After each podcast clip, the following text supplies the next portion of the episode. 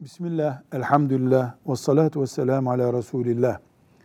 Eskilerin ifadesiyle hamamcı olmak, yenilerin ifadesiyle rüyalanmak çok olursa, üç günde bir olursa, iki günde bir olursa, bu onun yani o rüya görenin günahkar olduğunu mu gösteriyor?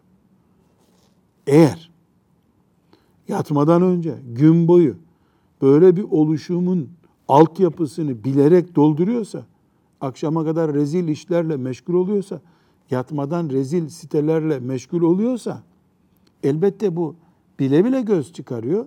Bunda bir vebal var. Ama bunun ötesinde böyle bir özel katkısı olmadıkça, özel bir hatası olmadıkça Müslüman fizyolojik olarak, biyolojik olarak ortaya çıkan bir şeyden dolayı Müslüman mesul olmaz, günaha da girmez. Çok ihtilam olmak, çok hamamcı olmak günahkarlığı göstermez. Velhamdülillahi Rabbil Alemin.